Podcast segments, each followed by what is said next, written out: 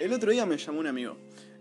Va, él cree ser mi amigo en realidad. Y yo, bueno, tengo que asumirlo porque así nos llamábamos cuando jugábamos a la Play de chiquitos, amigos.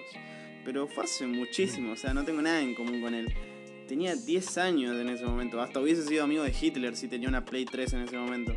El tipo sigue pareciendo un, un nene, realmente. No sé qué hacer con él.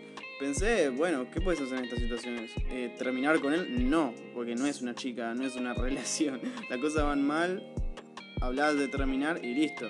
Ahora, con un amigo, ¿qué se supone que haces? Llegué a la conclusión de que la única manera y la única salida es esperar a que alguno de los dos se muera. Y listo. No hay otra manera.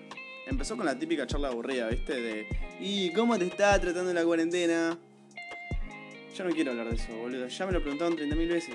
Iba muy mal, a nadie le gusta, no existe alguien que le esté yendo bien. No me preguntes. Obviamente le contesté, bien, tengo más tiempo para mí, me encanta.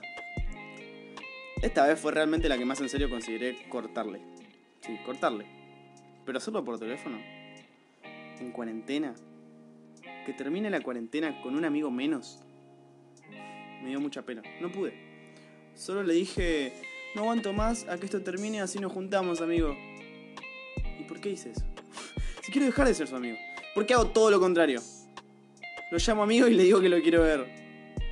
Siempre hago todo al revés. El año pasado en Navidad mi papá me regaló un buzo que no me gustó y se dio cuenta que no me había gustado. Entonces me dijo que podía cambiarlo. Yo ese día le respondí, no, ¿cómo lo vas a cambiar? Me encanta este buzo. Uy. Ay, me acaba de mandar un mensaje mi amigo. Dice si no me puedo ayudar con una tarea de la facultad. Bueno, tiene pileta y no falta mucho para el verano.